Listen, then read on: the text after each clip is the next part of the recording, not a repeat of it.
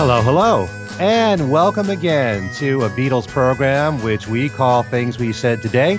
This is a weekly podcast in which we talk about anything we feel like when it comes to the Beatles.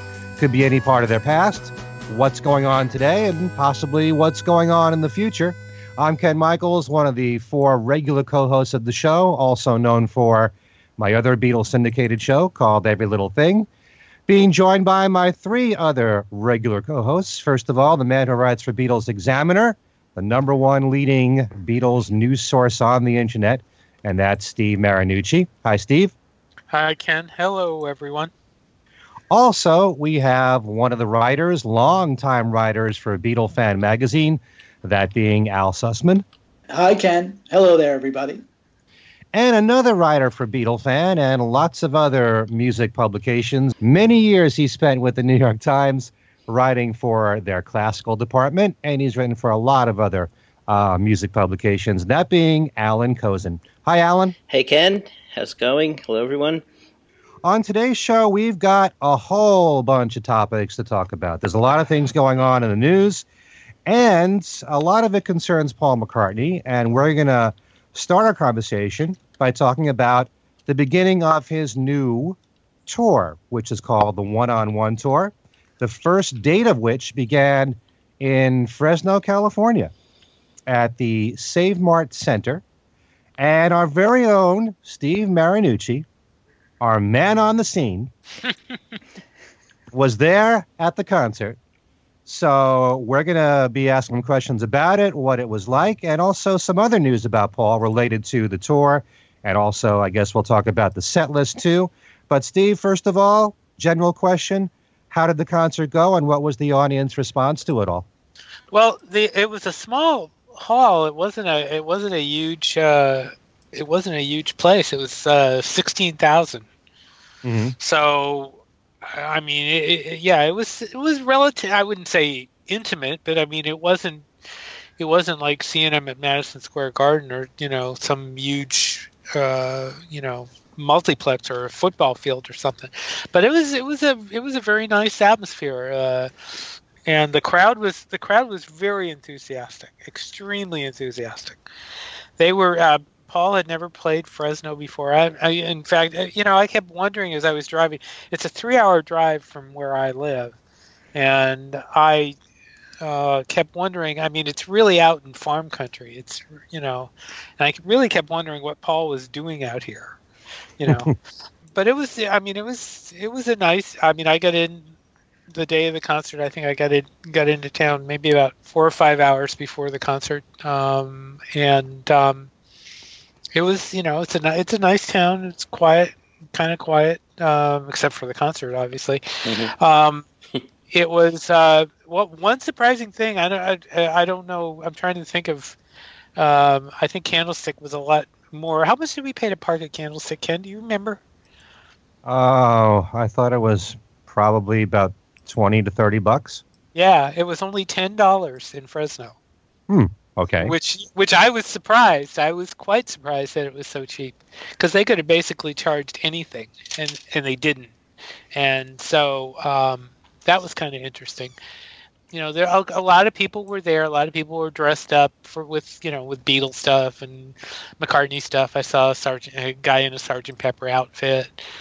So I mean, the crowd was was rearing to go and about uh, an hour before they started playing the music, a half hour before they started doing the, you know, the uh, the sound collage and everything like that, and the and the and the effects on the sides of the stage, and um, just about on time. I didn't uh, notice exactly what time, but it was supposed to start at eight thirty. Just about on time, they started, mm-hmm. and the crowd and and the crowd really kicked it up a notch, or quite a few notches at that point.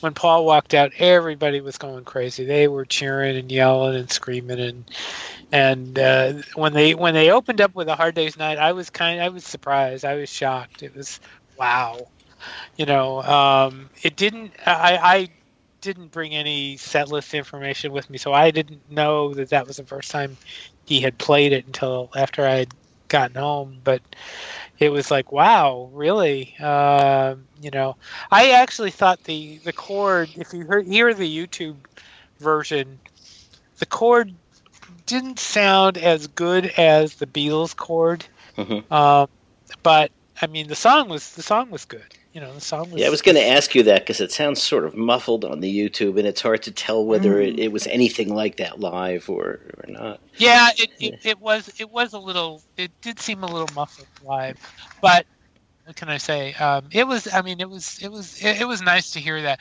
the new the new songs uh, were really well there were only a couple of new songs but I mean the, the the new songs added to the set list were nice. The one that really got to me was um, I'm looking down the list here and I, I can't. Oh, in spite of all the danger, that was the big surprise. And somebody told me I thought that was the first time, but somebody told me it wasn't the first time. No, he, he No. did it. He did it. Um, 2005, I think. yeah. yeah yeah I, I again you know i'm standing there in the show and i didn't i didn't know that but uh, yeah um and and the love me do tribute to george martin was very nice. That was Mhm. the other thing that i really really liked was the um my valentine with the black and white uh and and i you know that was really cool because he had the uh the two black and white videos on the stage, and then on the sides of the stage you saw Paul in black and white, and the, even the on the the band was in black and white at that point, so you couldn't. Nobody was in color. It was it was a nice effect. Wow. that was really really nice. It Hmm. was really nice.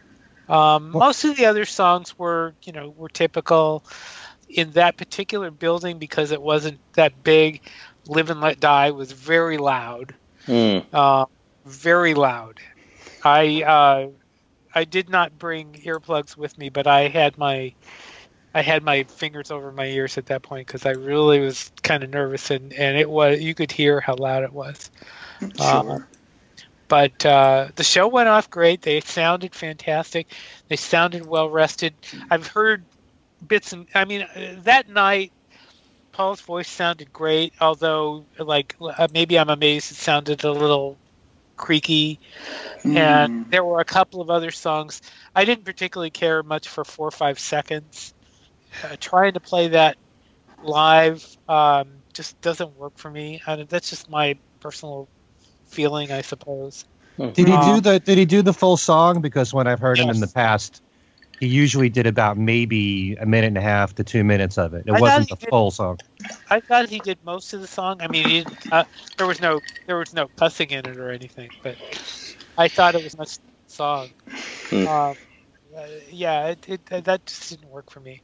I mean at the end of the show was you know everything he's done before. I mean he did you know mr kite something ussr you know i mean there wasn't really any any I, he did flub the words to yesterday and and he kind of he he raised his eyebrows a little bit and then said uh you know i think he said something like uh, or he, or he, or he did uh, he raised his eyebrows and kind of went oh well. But uh, i mean it was it was i mean the show was great. I mean i i have to say that you know i mean when you see the show live you know even if his voice isn't excellent which in some in a couple of spots it wasn't i mean you know it's still uh, it was still a great show. The band sounds great of course. There was one point where wix was i remember now that wix was looking over to the side of the stage and i can't remember why. He was smile he was smiling or something. I don't i i couldn't figure out what that was all about. But uh abe abe was great there was one point and i'm I, and i don't want to boy i don't want to suggest anything that i that that uh the drums didn't match up with what I was seeing on the video screen, and I don't know what that meant. Whether it was in my, you know, whether it was echo or what, I don't know. But I, I don't know. But in any event, I thought it was a great show. I mean, I, there's a, there's a, there are some different effects. There are, you know, the the usual light shows there. You know, everything. Uh, he did high, high, high that night, which I really, which I was really glad to hear because I like that song. Well, he's So- been doing that since the last tour. So. Yeah. Mhm. Yeah, I mean, I think the last time I saw him, uh, he didn't do it. So, but no, it was. I mean, it's it's a gr- it's a great show. I mean, uh, you know, it, it sounded good. I'm just as shocked after adding after he added uh, DC this morning. How just how long this thing is going to go and if he's going to last. Good God! I mean, it's already what thirty two. I think it's thirty two shows already. Um, well, of cour- well, of course, they're spread out over. You know, if you notice, there's no there are no two nights in a row mhm. because Well, his voice his voice just doesn't you know can't take it. actually, there is tonight, tonight, tomorrow, or two nights in a row. Oh, really? Oh, okay. Uh, I remember So- Steve not long ago when when the first dates were announced in the U.S. and then we heard about the European ones, and you said you really doubt that he's going to do any more U.S. shows. And as soon as I heard about the St. Louis show, Yeah. which if if if you notice, it follows the European shows. Mhm. You know, you knew right then and there he was going to add more U.S. shows. well, the the, Saint, the Cincinnati show is the first. U, or no, I'm sorry, the because I'm looking at the at the uh, the list now. Since uh, Milwaukee is the first new show after Europe, um, but they're but they also they're taking a lot of breaks too. I mean, after Yeah. uh, tonight, they have a 10 day break between now and, Mhm. and Little Rock. So, uh, you know, they're they're going to be, you know, they, they've got enough breaks to, you know, they've planned it. It's not a it's not a killer uh, schedule in terms of one show after the other, but it's already gone into August, and that's pretty uh, pretty interesting. And, and you know how how long he'll go and whether he'll go anywhere else besides Europe. Um, he's got he's got a a charity show in London. i'm I I heard a rumor about Liverpool, Hmm. um, but um, you know I don't know. We'll see. I mean, we'll see where it goes from there.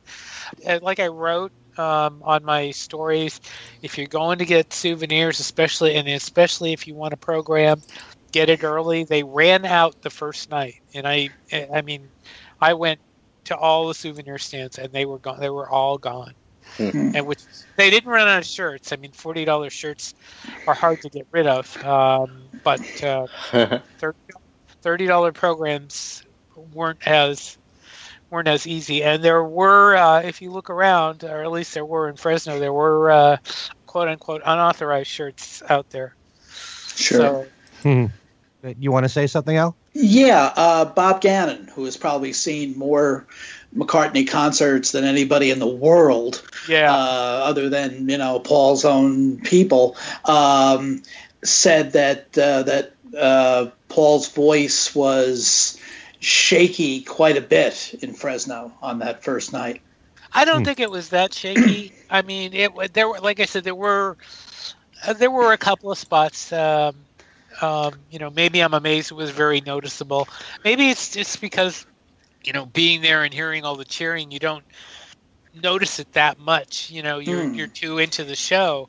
Mm. But I mean, there there were no, there, there's no doubt there were some spots where his voice was was a little shaky. Uh, I the couple of things I've heard from the shows after seem to be a little shakier than that. So Mhm. uh, I don't know. You know, I, Plus, there's there's so much sound that could hit you at once when you go to these shows, and you also have the band harmonizing with them at times, and you don't know if they're adding echo. So all that it, it makes it difficult to just single out Paul's voice very often. Right. Mm. right. Yeah, um, he he brought back here, there, and everywhere Mhm. for the first time in quite some time. I guess since what 2005, 2000. I think Uh, so. two- 2006. 2006, 2006. and uh, that would I think that would be a test Mhm. because you know of how strong his voice is. Yeah, my friend, my friend Keith, who went with me, um, we we had a suggestion for Paul that he should try "She Loves You." Um, I don't know that that will ever happen, but we can cross our fingers. And the other one, of course, that I would love to see that will never happen in the U.S. is Mull of Kintyre. but you know, Mm. oh well. Paul, if you're listening, Mull of Kintyre, please. Hey, I'd like Well, to see know him do "I Want to Hold Your Hand." I mean, it was such a big song for them. He's never done it. Yeah, hmm Well, you know, he's he's pulled out surprises. Yep. You know, songs that he didn't do lead vocals on. hmm Like I- "Please Please Me," he did back in uh, you know the mid 2000s, Yep. and um, you know, Eight Days a Week, he's done. I So saw, that kind of thing. Remember when he did "I'll Get You"? That was a big a big Yeah. surprise. I saw a couple of comments uh, from people saying that you know he he shouldn't do songs that John Lennon did, and you know the when you think about it, it's like oh you know sorry folks, but John's not gonna do those songs because he's not around anymore. And no so one, I don't think there's I don't think there's any reason why Paul shouldn't be able to do. No one gets upset songs. about him doing the song that Fats Domino did, or uh, you know, yeah. something else. Yeah. It's kind of exactly. Funny. And you know something? Just because John sang lead on these songs, Paul also had a hand in writing them.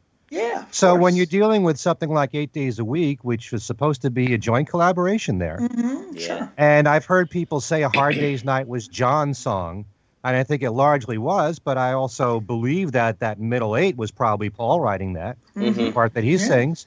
So it's not yeah. like it's entirely John's song. No. Yeah, but he, you know? he also he also did Strawberry Fields Forever one, you know. Um, and that right. was that was but that was a tribute. Yeah. But no, I mean, anytime you do a song like that, you know, I mean, a song that John wrote or saw it was primarily known for, it's also a tribute, and that's that's a nice mm-hmm. that's a nice thing, you know. So I'm I'm I have no problems with any of that. I I don't when I look at this set list, it reminds me a lot of the mid 2000s and a lot yeah. of what Paul was doing back then because she mentioned In Spite of All the Danger, which he was doing back then. Mm-hmm. Um, one that you didn't mention, Steve, which is to me, I'm going to be looking forward to this maybe more so than most of the songs, is one that he did in Europe, but he never did here. And that's is... You Won't You Won't See Me. Mm-hmm. Yeah. And he did that back in 2004 you know, there are certain songs that Paul did only in Europe and he didn't do here, like mm-hmm. She's Leaving Home was another one. And um, a few years ago, he did The Word live, right. as well yeah. as uh, and Come and Get It, he did live in Europe, but he mm-hmm. didn't do it here. Another fun one was Temporary Secretary. Mm-hmm. That well, was I, that was because it had it, there were some cute visuals with that. So that was, and he, I think he had done that. He had well last year. Yeah, yeah, and I yeah, I didn't I didn't see that. So that yeah. was the first time I had seen that one, but that was that was kind of fun too. So plus I saw that he's doing Can't Buy Me Love, which mm-hmm. he does on and off. It's never yeah. been part of his steady set list, I believe, since 8990. So, um, mm. and he's also brought back Letting Go, which is the first time in a few years that he's done that. But I'm really happy that he's doing that because that's a great song live. Mm-hmm. So I always uh, loved the fact that he did that. And we, I don't think he's done "We Can Work It Out" recently either. Uh, sure, he has. Yeah, he has. Yeah. Mm-hmm. Yeah. Oh, he, he's God. done that one a lot. Yeah. All right. But he also, I'm noticing he he's doing birthday, mm-hmm. which he did on the 8990 tour, but he only has done it at select special occasions. Yeah. Right. So um, I know one. Yeah. yeah. Yep, there's one in Radio City that I Yeah, remember. exactly. Um, and he's still doing uh, the three songs from New. So right. he's still supporting yeah. that album. But when I think about this show, Steve, it reminds me of when I saw Paul at Yankee Stadium a few years ago because it was the first show of the new tour. Mm-hmm. So, you know, I was looking forward to that so much because, you know, doing a radio show and also just being a fan and looking online and knowing what he's doing, you don't know what the set list is until you hear it. So sure. it's a big thrill for the first time. And when when right. I saw him at Yankee Stadium and he did uh, the night before for yeah. the first time ever, mm-hmm. and it was also the first time he ever did 1985. Those yeah. are those are thrilling moments for me. So I guess it's mm-hmm. the same for you with a Hard Day's Night and mm-hmm. uh, Love Me Do. How was his voice on Love Me Do? It was pretty good. It was pretty good. Um, he, in fact, he told a story after after the song. He said he was so he was uh, he talked about uh, George Martin having him sing um, "Love Me Do," and he said you can hear how nervous I, I sounded on the record. he actually he actually told the crowd that, which was kind of funny. So mm-hmm. he's told that story yeah. a lot, though.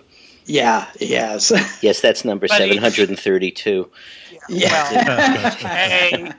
All right. All right. Anyway. It's not as much as yesterday, though. Okay, okay. Or the we're gambling getting, lambs. and he also told the Jimi Hendrix uh, Sergeant Sergeant Pepper story. Well, that's uh, that's kind of a standard part of the show. Right. You right. Know, that's like every every show he does that because he does the the the you know, Purple Haze. Right. Salute. Mm-hmm. Mm-hmm. Yeah. Yeah. Did you notice? Did you look at the crowd and see what the general age was? Did you notice any, you know, Well, the teenagers there, or what? It was a it's a uh, Cal State Fresno, so it was a college. Basically, a, I mean there were there were older people there, but there were college people. In fact, there was. It seems like every time I go to a McCartney concert, I get somebody standing in front of me the whole show. hmm and we had we had two people standing directly in front of us, and uh, it was a it was a, uh, a couple, and the female, let's just say she was having a really good time because she was di- almost the whole show. She was dancing away. I mean, it was, um, and I hope she's listening. I tend But to it- find those people too. You know, they're oblivious to what's Oh going on. yeah, yeah. Well, they true. went out and got a drink in the middle of the show, so I knew they were oblivious. But it was it was funny. It was it was funny to to stand there and and watch them like that. Ah, oh well. So, How- having seen so many McCartney shows now, I mean, do you look at this? Because sometimes I look at from 2002 on Mhm. as being like a continuation of most of the same thing. I mean, Yeah. yes, there are set list changes, but you've always got the heavyweights in there, which he Mhm. plans towards the end. You Right. know you're going to get Hey Jude at the end. You know you're going to get Let It Be and Live and Let Die and Golden Slumbers carry that way at the end. And, you know, Mhm. it seems to be, and Yesterday is always towards the end. So Sure. it's just a matter of those B list songs that he interchanges here and there. Did you feel like there was enough change in this show to make it interesting for you? Or did you feel like this is just, well, another show just like all the others?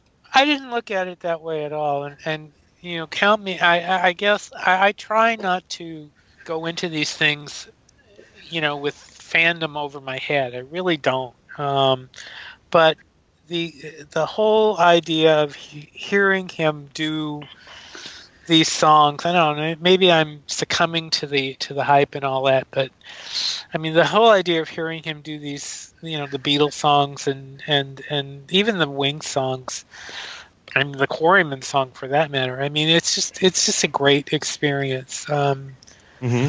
I don't, you know, I, uh, you know, I, I I've read so many of the the press releases, you know, from the, you know, that the McCartney people send out, you know, and it's, you know, and they talk about, uh, you know, hearing, you know, the the experience and hearing the Beatles songs and everything, and it's and and it really is kind of like that, you know, even though even if you try to be somewhat impartial, which I'm, you know, which I'm trying to do now, and and you know, when I wrote about it, I mean, it, it, you know, it, it's it's, I mean, the songs are great. He sounds relatively good. I would say, you know, I mean, people are criticizing his voice.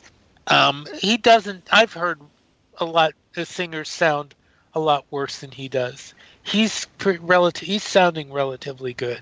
He really is. You know, I mean, there's gonna I there's gonna be the critical people who say, oh, he doesn't sound like you know 1970. Well, of course he doesn't. I mean, he's just, you know, but I mean, I, I don't think he sounds that. uh, You know, I don't think he sounds that bad. I've heard, you know, older people sound worse. I, I do remember, interestingly enough, um, Randy New when I saw Randy Newman a few years ago, he sang a song, and I can't remember the name of it off the top of my head. Maybe one of you guys can remember, where he talks about old rock and rollers that that won't quit. And I remember one night when I saw him, he mentioned Paul McCartney. But I mean, you know, I mean, there are there are people that shouldn't be touring, and I don't I don't necessarily think Paul isn't one of them.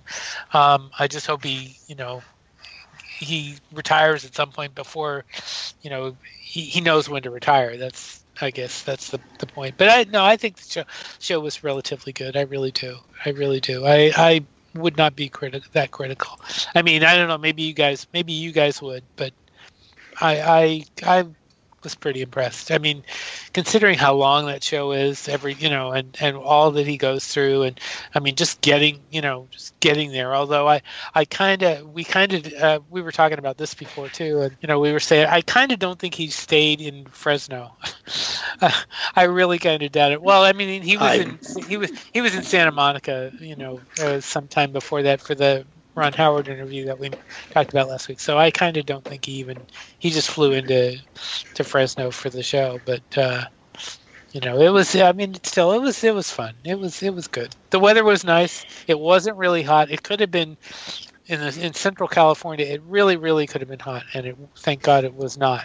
It was actually kind of cool. So mm. that was nice too.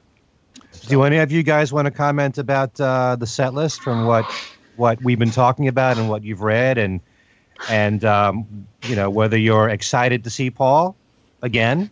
You know, if he if he comes closer to your area, mm-hmm. I already have tickets for New Jersey. Mm-hmm. So, um, how do you guys feel about this particular lineup of songs? I think it's uh, it's. Uh, um, go ahead, Allan. No, I think Steve's you know basically covered it. Um, I, I, was interested to see Hard Day's Night as the opener. I thought that was a nice mm. touch, and uh, immediately went to YouTube to hear it. Uh, there's also a, a, nice clip out there of um, McCartney and the bassist from Nirvana, Kurt. Oh yeah, Chris Novoselic. I'm not sure how you say his name even. Um, mm-hmm.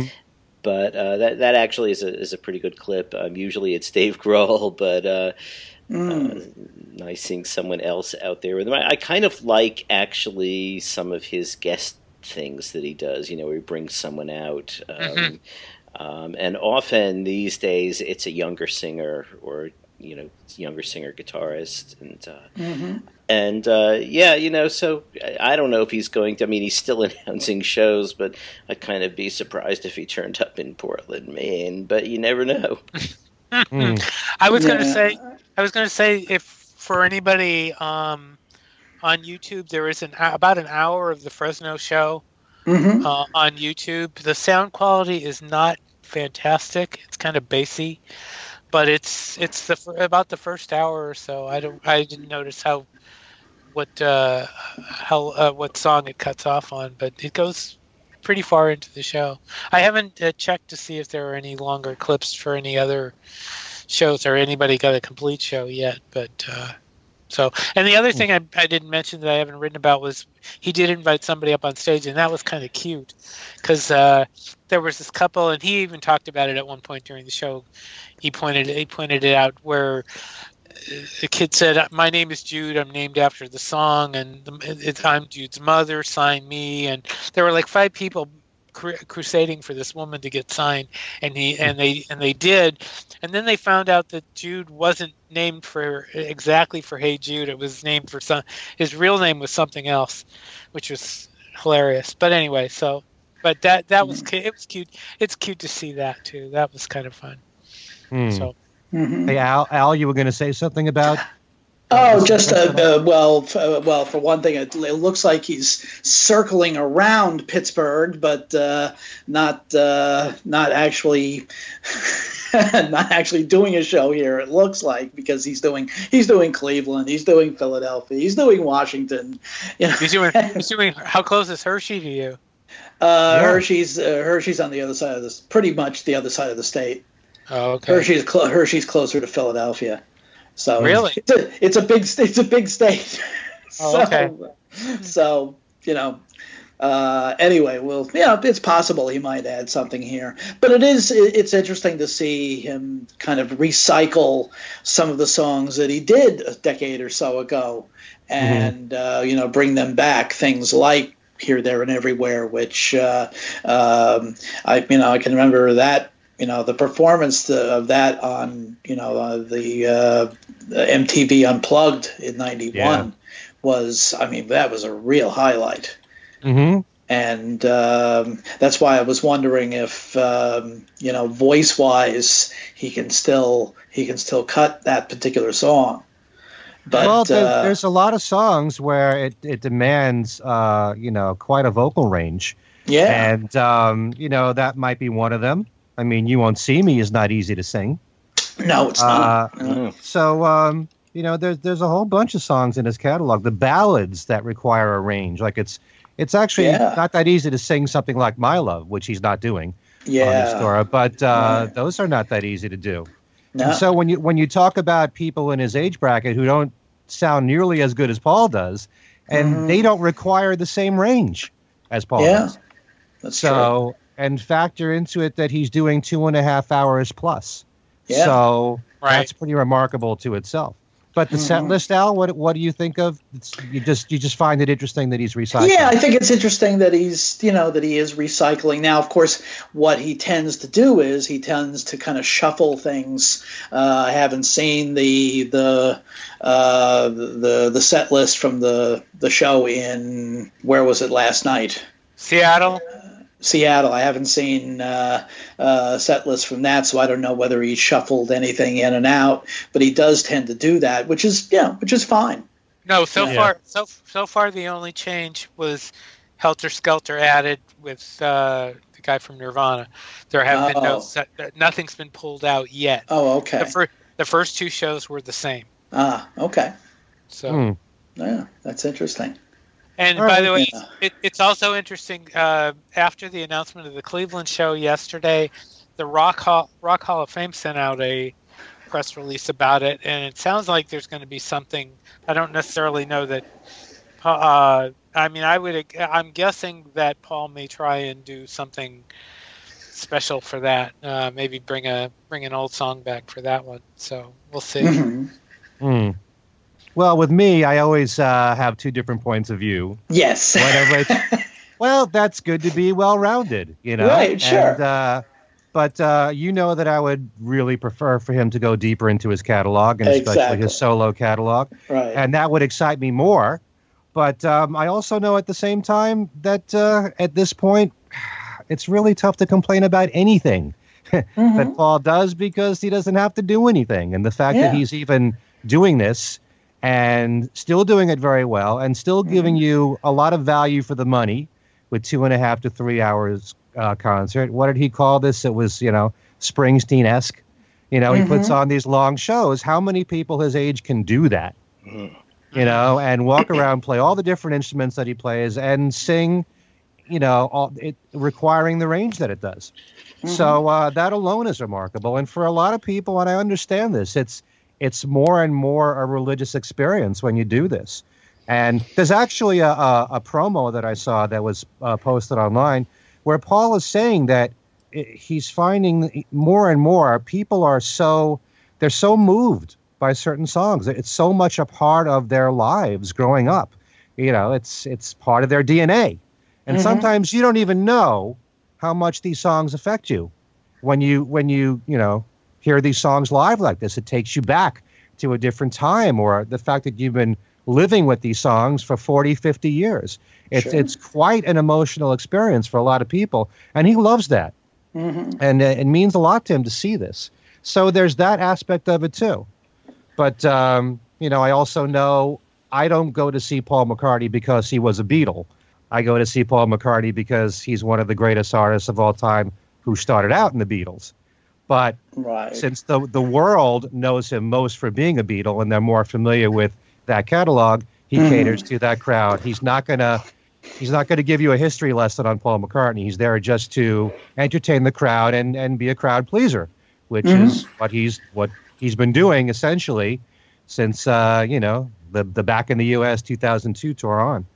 hmm But um, moving on, there was a bit of news which hasn't been made official yet about uh, the people behind the Coachella Festival who are putting together a huge concert that would involve six iconic acts who revolutionized music. Steve, why don't you tell the folks about it? Okay. Well, the the rumors, and usually when the uh, when this gets reported like this, it's more than a rumor. But uh, apparently, Coachella is going to have a three day festival that's going to have McCartney, the Rolling Stones, Bob Dylan, Neil Young, The Who, and Roger Waters. Mhm. And that's going to be in October in Indio, California, which is in Southern California. And the first thing I saw, I think, from somebody said they said, "I can imagine how expensive the tickets are going to be." And Yeah. Oh Uh, God. yeah, Yeah. yeah. I mean, I can, yeah, I can only, can only guess. Uh, but uh, yeah, it's going to be crazy. But uh, Ray Kelly from Mass Live said uh, it'll be Dylan and the Stones the first night, Young and McCartney the second night, and the Who and Roger Waters at the end. last mm. night. And, and I, each, according to this, according to Ray Kelly, each act will probably will be reportedly paid seven million dollars. Oh my god! How about that? And from from what I understand, it's supposed to be their full sets. Really? So you know, with uh, with their full production stages. So I have not gone to a, a, a festival to see these any of these guys to see McCartney, for example, and I don't. Boy, that's going to be a crazy, crazy situation. I mean, I I went to one uh, outdoor festival. I went to one hardly strictly bluegrass, which if people people in the Bay Area that are listening will know what I'm talking about. It's a free bluegrass festival at Golden Gate Park, and that was crazy enough. Um, mm-hmm. I mean, I can only imagine what this is going to be like. God. Yeah, of course, this won't be. You know, this isn't going to be actually like a festival. You know, it just happens that it's going to be promoted by the the people that do Coachella. It's going to be probably, I assume, more like a structured. You know, since it's only the two acts on each night. You know, well, I really, would, really more like a concert. Well, I would think, yeah, yeah. I guess I would guess you'd have to pay for. I don't know. I mean, I, I, I mean, you pay. You normally when you go to these outdoor festivals like this, you pay for the whole the whole nine yards. You know, I mean, you pay for the for the whole night. You don't pay for individual shows. So right, but you're getting eight million different groups in several different locations and all that. Uh, this sounds like it's just going to be in one location, and there's just going to be the two acts each night. Well, I, I mean, uh, if if there wasn't more than two acts, who would go to see any of the others? that's the well, that's the big yeah. That's the big. It's question. actually going to be it's going to be at the Empire Polo Field mm-hmm. in Indio, mm-hmm. California. Okay. And I'd also have to imagine that this has got to be released on DVD, something from this. Mm. They got to make something more out of this. Mm-hmm. You know, when when you've got these powerhouse acts together, and so many of them have never been on the same bill together. McCartney and Dylan have never been on the same bill together, although they're on mm-hmm. different nights. You know, mm-hmm. so um, I think that's pretty exciting. You know, although you have to wonder which, which acts do you pick. I mean, why not Eric Clapton? You know, for that matter, or um, you know, it would be nice if Ringo was a part of it, since he's always touring. Mm. But uh, you know, you have to get all the All Star Band members, and I think at you know at that at that uh, point, uh, their tour would have ended. So yeah, Ringo Ringo's tour Ringo's only touring through July, so yeah. But uh, it's a great killer lineup right there. Also in the news, there's word that the Traveling Wilburys are making a comeback of sorts. They're going to be available for streaming very soon, and also their catalog, all both albums uh, are going to be re-released. So, Steve, you were reporting about that. Yes. Um, yeah, it came out yesterday, uh, which would be April uh, 18th. That uh, Concord is taken over the Wilburys uh, from Rhino, and they're going to reissue the the box set, the collection, and and the Wilburys music is going to go streaming, which. Um, is an interesting is is good. Um, and they're gonna, like I said, they're gonna re-release uh, everything. Uh, the uh, two CD, one D- DVD box set. The uh, um, you know they're gonna they're gonna put everything out again, uh, and then a vinyl box, and there's gonna be high res downloads for the first time. So. Mm-hmm. That's going to be for people who love that, and it and it all comes from the uh, licensing agreement that uh, with the Harrison music that uh, uh, was uh, announced in January. So there we go. All right. Is there anything new no. on it? Okay. No, according to that, that's the only the only befuddlement. The I saw the press release. I had to go hunting for it. Did not say anything new at all. Mm-hmm. It's all they're reissuing the collection that Rhino put out, and so no, nothing new. Interesting. Sure, not, would be not nice. Not that there is that like, much. I don't think there is. But yeah, you never know. I mean, basically, there are a couple of uncollected remixes and B sides, and you know mm. that kind of thing. A few different versions of "Handle with Care" or something. But I mean, mm. the basic material we've heard So interesting. It would be it would be nice if somebody had that Palomino show. Mm. That would be worth. That would be great. That would mm. be that would be fun. So, hmm. but it's it's actually nice that that they'll they'll they'll be available for streaming because you know when you consider that all you ever hear on you know terrestrial radio is you know usually handle with care maybe end of the line mm. uh, you know there would be so much other material from certainly the first album and even the second one even though the second one was you know a much weaker album uh, that people you know younger people particularly might uh, might discover yeah, well, both albums had a lot of great material on there. Mm-hmm. Right. Sure. So, so this follows the footsteps of the Beatles' core catalog being available for streaming, mm-hmm. which happened around Christmas time, and the Beatles anthology being available for streaming, the three right. double CDs, mm-hmm. uh, and now the Traveling Wilburys. So, good thing right there. You know, there's one thing to say about the Beatles anthology streaming. Um, apparently, I haven't compared it myself, but I know a lot of people who um, have done, and they say that the anthology has been remastered and sounds immensely better than the CDs, even on really? stream. Yeah. Oh, really? Mm. Hmm. Might be worth looking into. I think mm. we hmm. will. Interesting. All right, so we also need to talk a little bit about this past weekend and what happened at the Hilton Westchester in Rye Brook, New York, that being the fest for Beatle fans. Al and I were both there. We did a panel discussion with uh, WFUV's Darren DeVivo and our own Tom Frangione. Both Darren and Tom have been frequent co-hosts here on the show, and we talked about the Pure McCartney release, and we also talked about the McCartney tour. So that was a lot of fun, and I think mm-hmm. that really went well. Um, mm-hmm. Al was the moderator. How did you feel that went? Oh, I thought it went. Uh, I thought it went very well. Uh, you know, I was a little, I was a little apprehensive that uh, that we, you know, we're going to have to uh, start scrambling for other other topics, but. Uh, uh, but was, certainly Tom is never at a loss for words, and uh, had a lot to say about Pure McCartney, and uh, and Darren had a you know somewhat contrary opinion of a, a more from a more kind of establishment you know uh, as he said caveman uh, point of view. And, can, you, can, uh, can you give a rundown, just a little rundown of what everybody said? You know, I asked the question like I did here on the show. Mm-hmm. If you if you were to introduce Paul's music, his solo music, to someone who's just learning about it, what would you start out with? And I remember you, Steve, saying Band on the Run. Mm-hmm. And I asked Al the question. He said Band on the Run. But I, I made the case that when you have something like this and you're mixing the hits with album cuts and it's spanning his entire career, you get a good overview of what he's done. And I'd mm-hmm. much rather introduce someone to something like this that spans all the decades instead of just one year of his career, you know, or one particular time time period.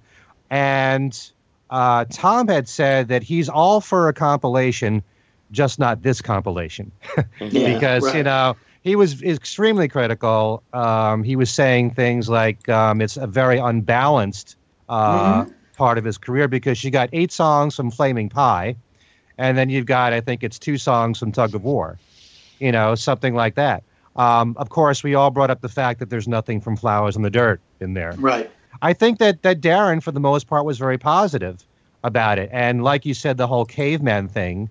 Uh, right. Darren Darren is a lot like many of us who still want the physical product. Mm-hmm. We don't buy the digital stuff. We don't buy MP3s. We don't. We may not stream. There's mm-hmm. a lot of people. A lot of people who listen to my show that don't do that. That still want physical product. Right. And for those people, you know, and it's it's wrong to assume that everybody's on Spotify. Yeah. You know, it's you know, like like I was saying to you, I have listeners of my own with my live show that listen to me on something called a radio frequency. Yes. it's, it's I've heard of that. It's not being streamed for some people. Yeah. I have some people that don't have a computer, yeah. that refuse to buy a computer. Mm. You know, and to assume that everybody is is completely digital these days is, is a farce, to say yeah. the least.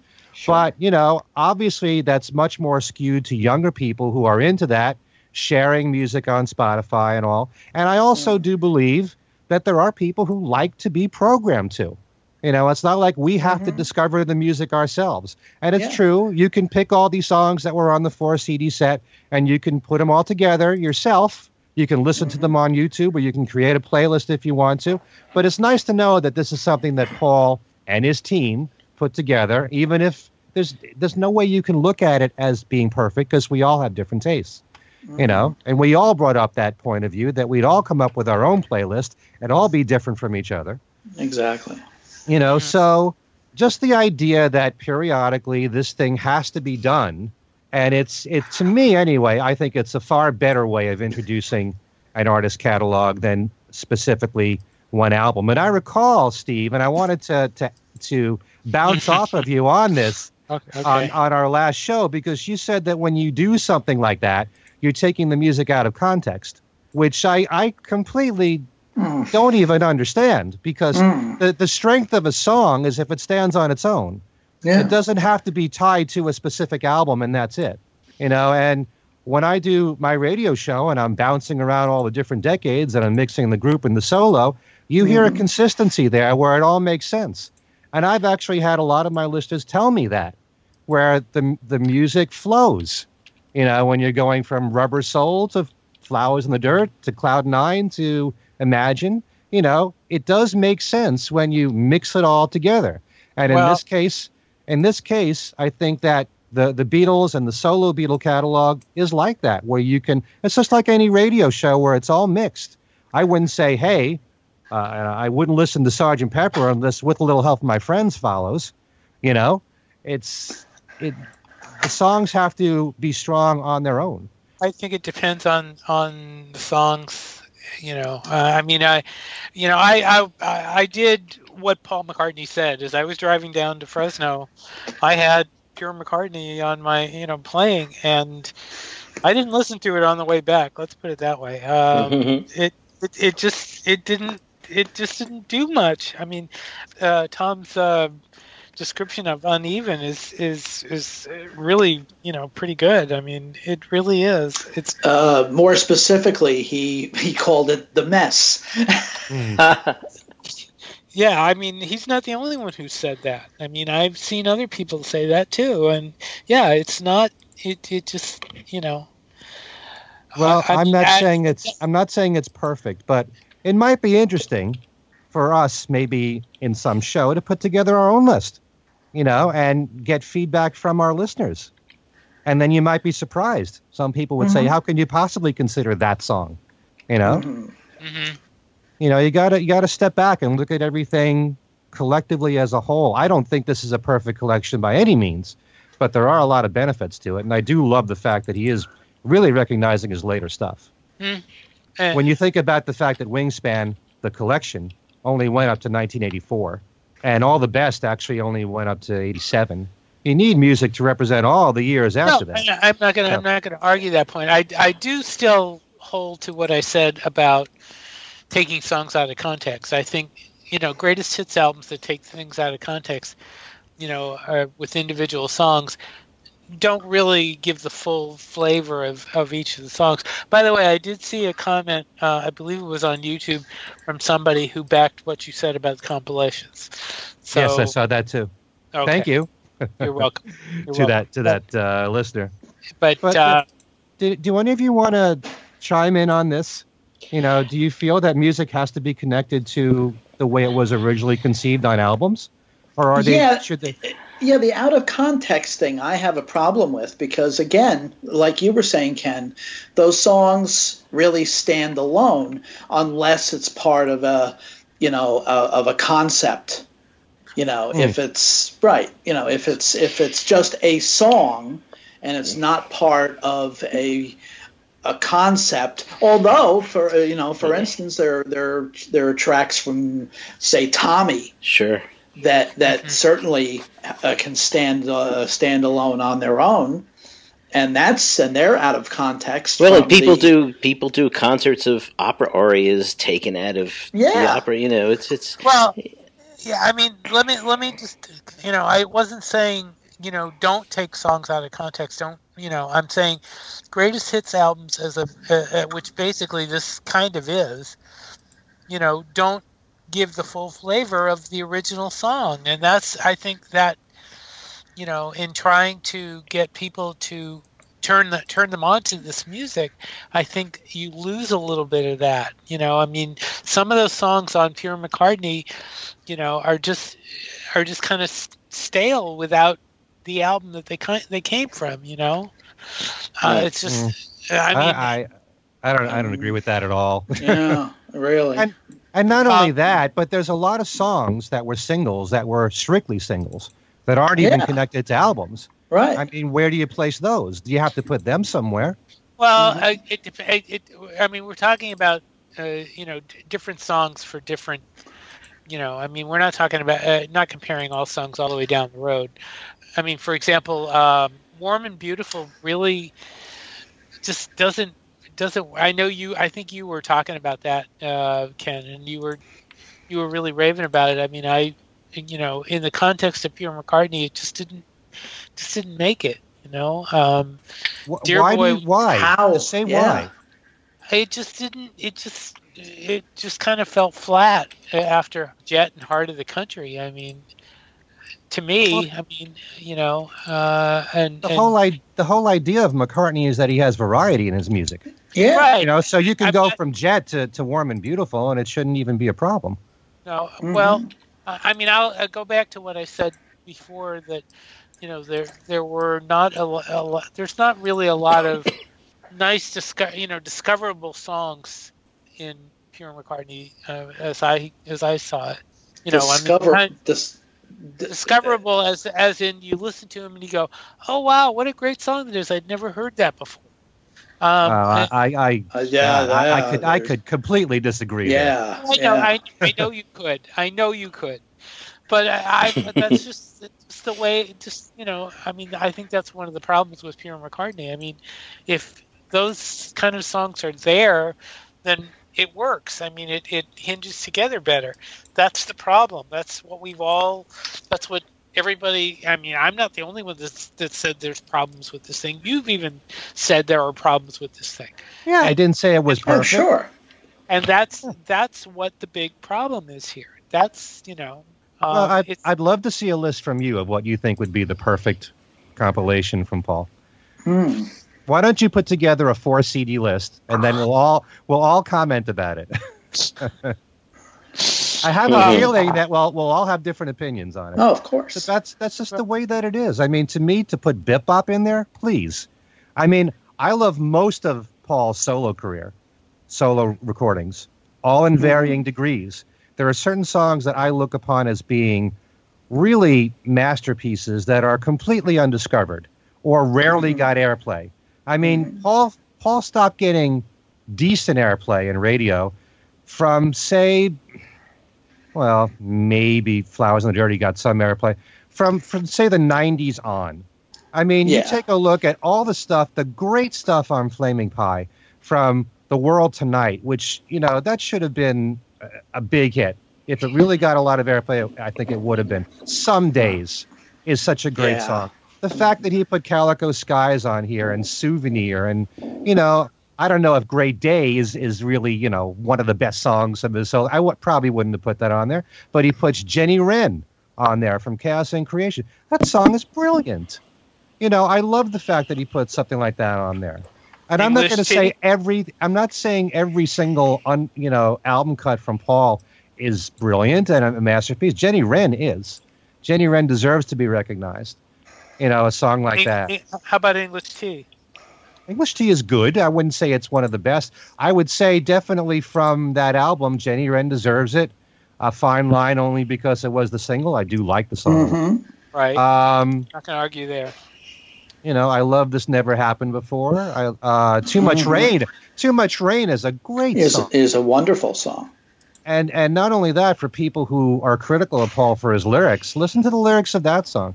He actually mm. said that one was was inspired by the song "Smile" by Charlie Chaplin. and mm-hmm. if you mm-hmm. listen to the lyrics, it's like you do the opposite of when you feel pain. You you know you smile through the pain kind of thing. Um, so that's really you know a song of hope in a way, and he's really great at doing that. You know, and the fact that he puts "Early Days" on there from New. I mean, that's a that's a song you should definitely be aware of.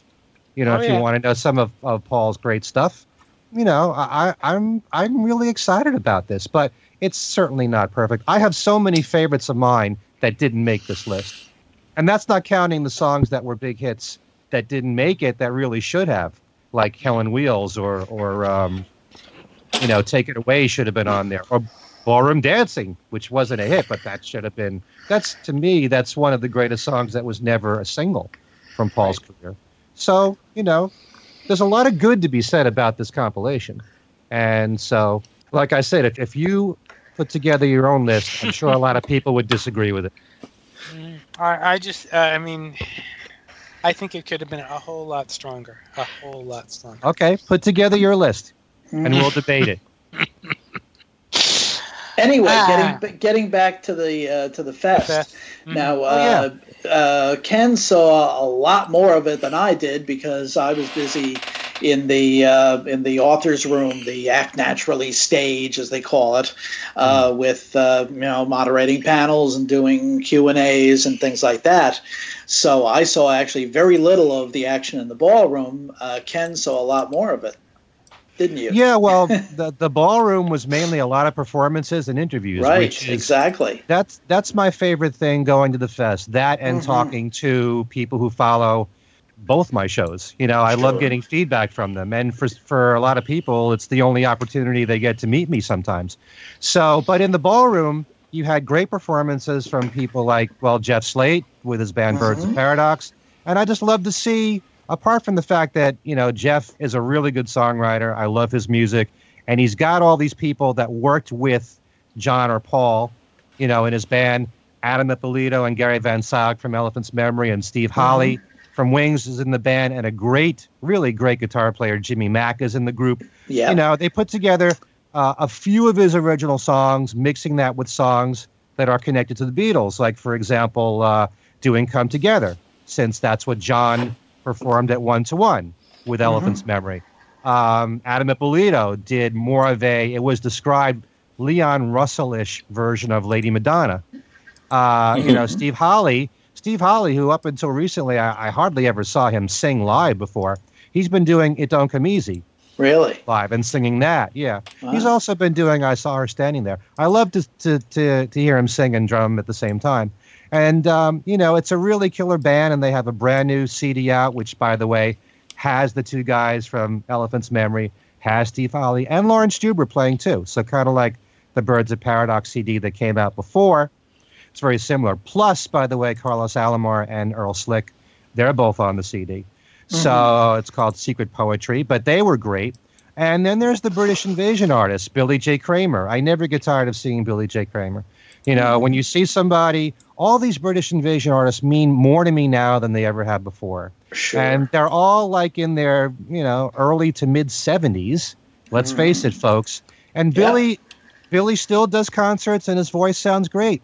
And he mixes his classic tunes from the 60s and the Lennon McCartney stuff with his newer material. And for me, it's it's not only great to see him live, but to see that he's still so excited doing this. Yes. He was he was born to be a performer and he does that song to Liverpool with Love, which is on his uh, most recent CD called "I Won the Fight." Mm-hmm. A lot of the songs are very autobiographical, and he goes out into the audience and gets people to sing along with the chorus. You know, mm-hmm. he's meeting and greeting the fans. He's really into it.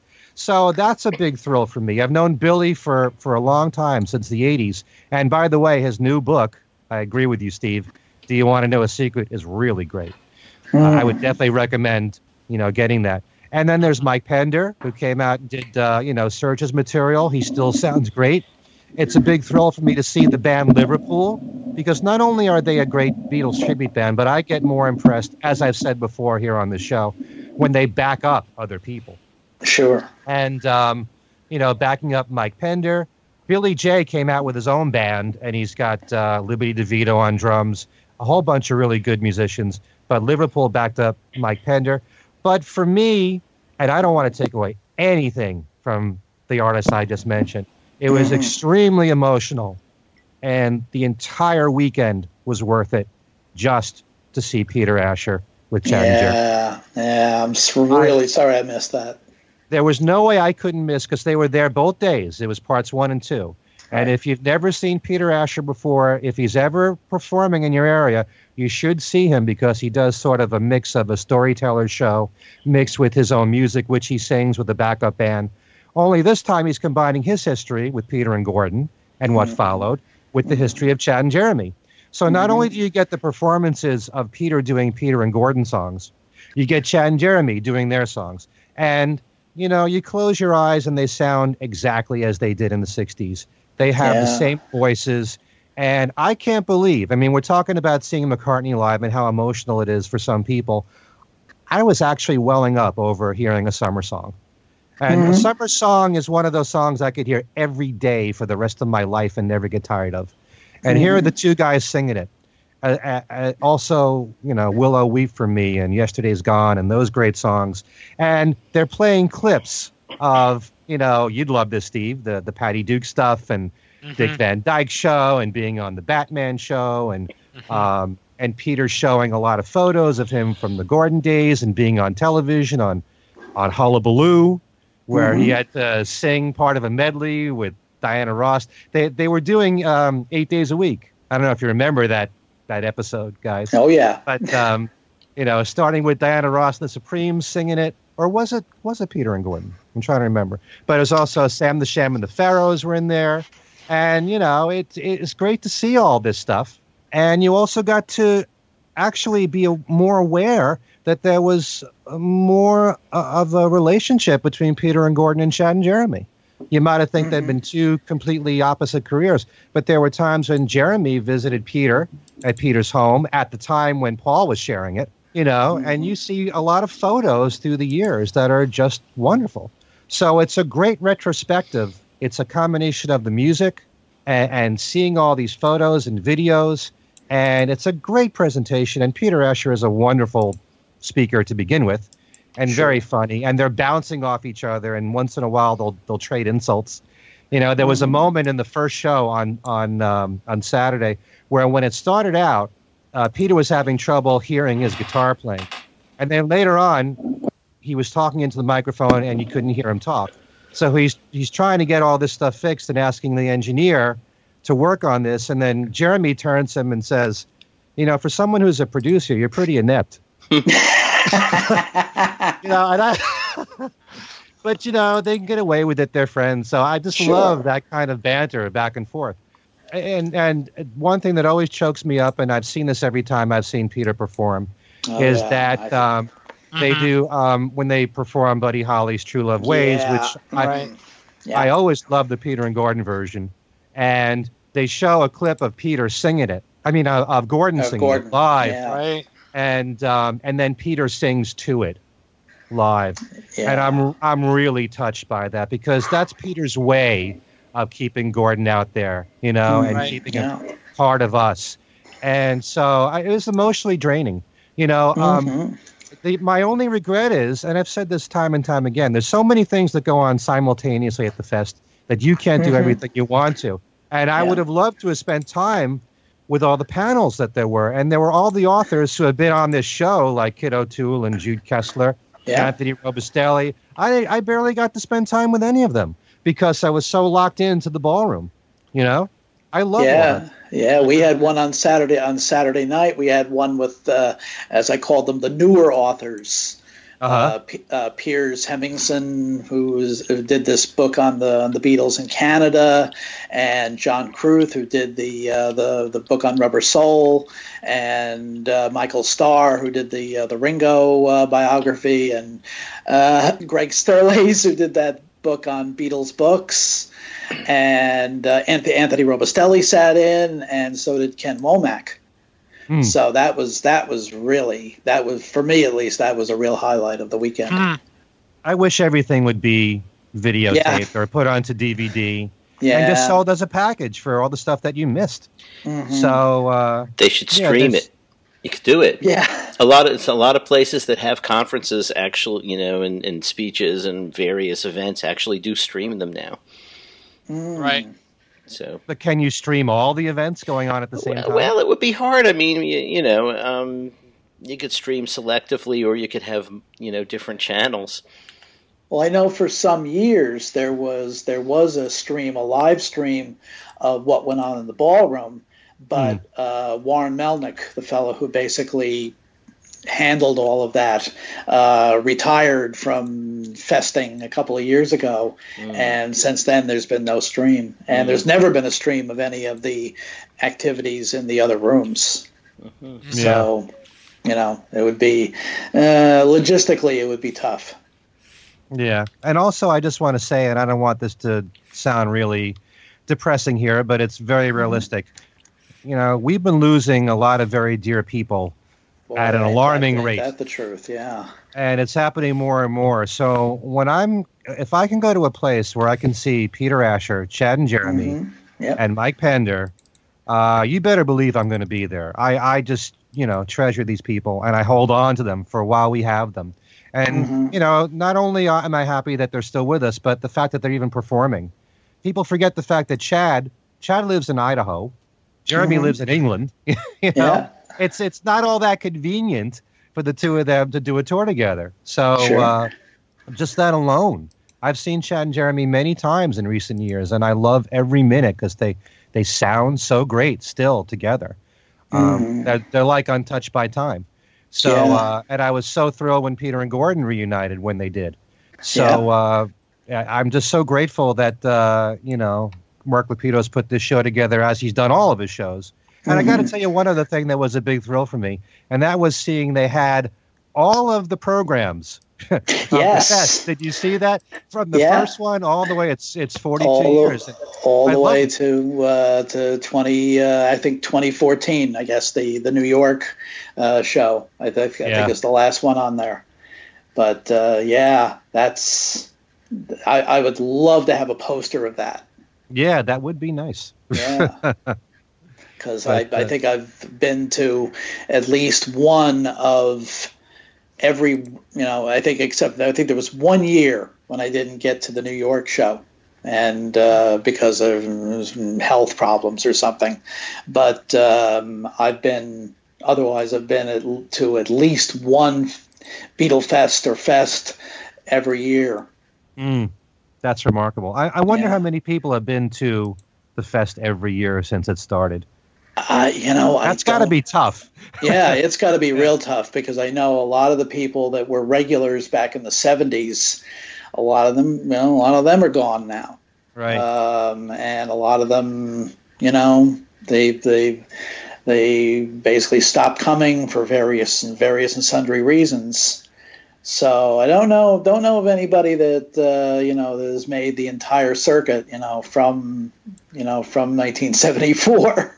uh, How cra- how crowded was it over the three days? Saturday was uh, uh, there was a good turnout on Saturday. Uh, Sunday was okay, not spectacular, but it was okay. And Friday was Friday. Friday's never you know all Right. that uh, all that crowded, but uh, but there was a very good turnout on Saturday. oh, it was packed on Saturday. Yes, But uh, the only thing r- really horrible was the parking there. There were no parking spaces, and you had to park way across the street. yeah, and um, and they had a couple of weddings going on at the same time right. at that hotel, which didn't help matters any. But Yeah. um, no, it's a tremendous show. I, I love going to meet all these guests and Mhm. anyone that's had any contact with the Beatles. You know, to see just to see the people that I saw in that ballroom alone, yeah. it was worth it. You know, it, Mhm. it's just I'm just so grateful that I got to do that. Mm, yeah, I remember I saw the first year that Chad and Jeremy uh, played the Chicago Fest. Mm. Uh, I, I was able to get into the ballroom to see that, and that was that was fabulous. Because I mean, I, I wasn't uh, to be honest, my ex, my expectations weren't that high, but they, like you say, they sounded exactly the way they did in 1964. It really is remarkable when you think about yeah. it. I mean, there are certain people who it's so ingrained in them what to sing. I mean, you could take Simon and Garfunkel, and mm-hmm. they may not perform in 25 years. They get together and they'll sound the same. Yeah, yeah. you know, it's just the way it is. You know, yeah. there's so there's there's so much in each other's skin, and uh, mm. it's uh, I'm sure the Everly Brothers were the same way, and yeah, the Beach Boys, and well, the Beatles. Sure. so, yeah, that's part of the magic of it all. All right. Anything else you want to add? Uh, no, I think we've pretty much covered everything. Okay. Well, if any of our listeners would like to comment on this show, or even if you want to pass along some ideas for us, what you can do is write to us at our email address, which is things we said today radio show at gmail.com. We also have our own Facebook page at things we said today our own Twitter account, and I never remember the address for that. So, Steve? Things we said fab. Okay. If uh, anyone would like to get in touch with Steve, you, they can do so how? BeatlesExaminer at gmail.com or on Facebook on my personal page. And I also have a group, uh, Beatles News and Commentary. Mm-hmm. And Al, how about you?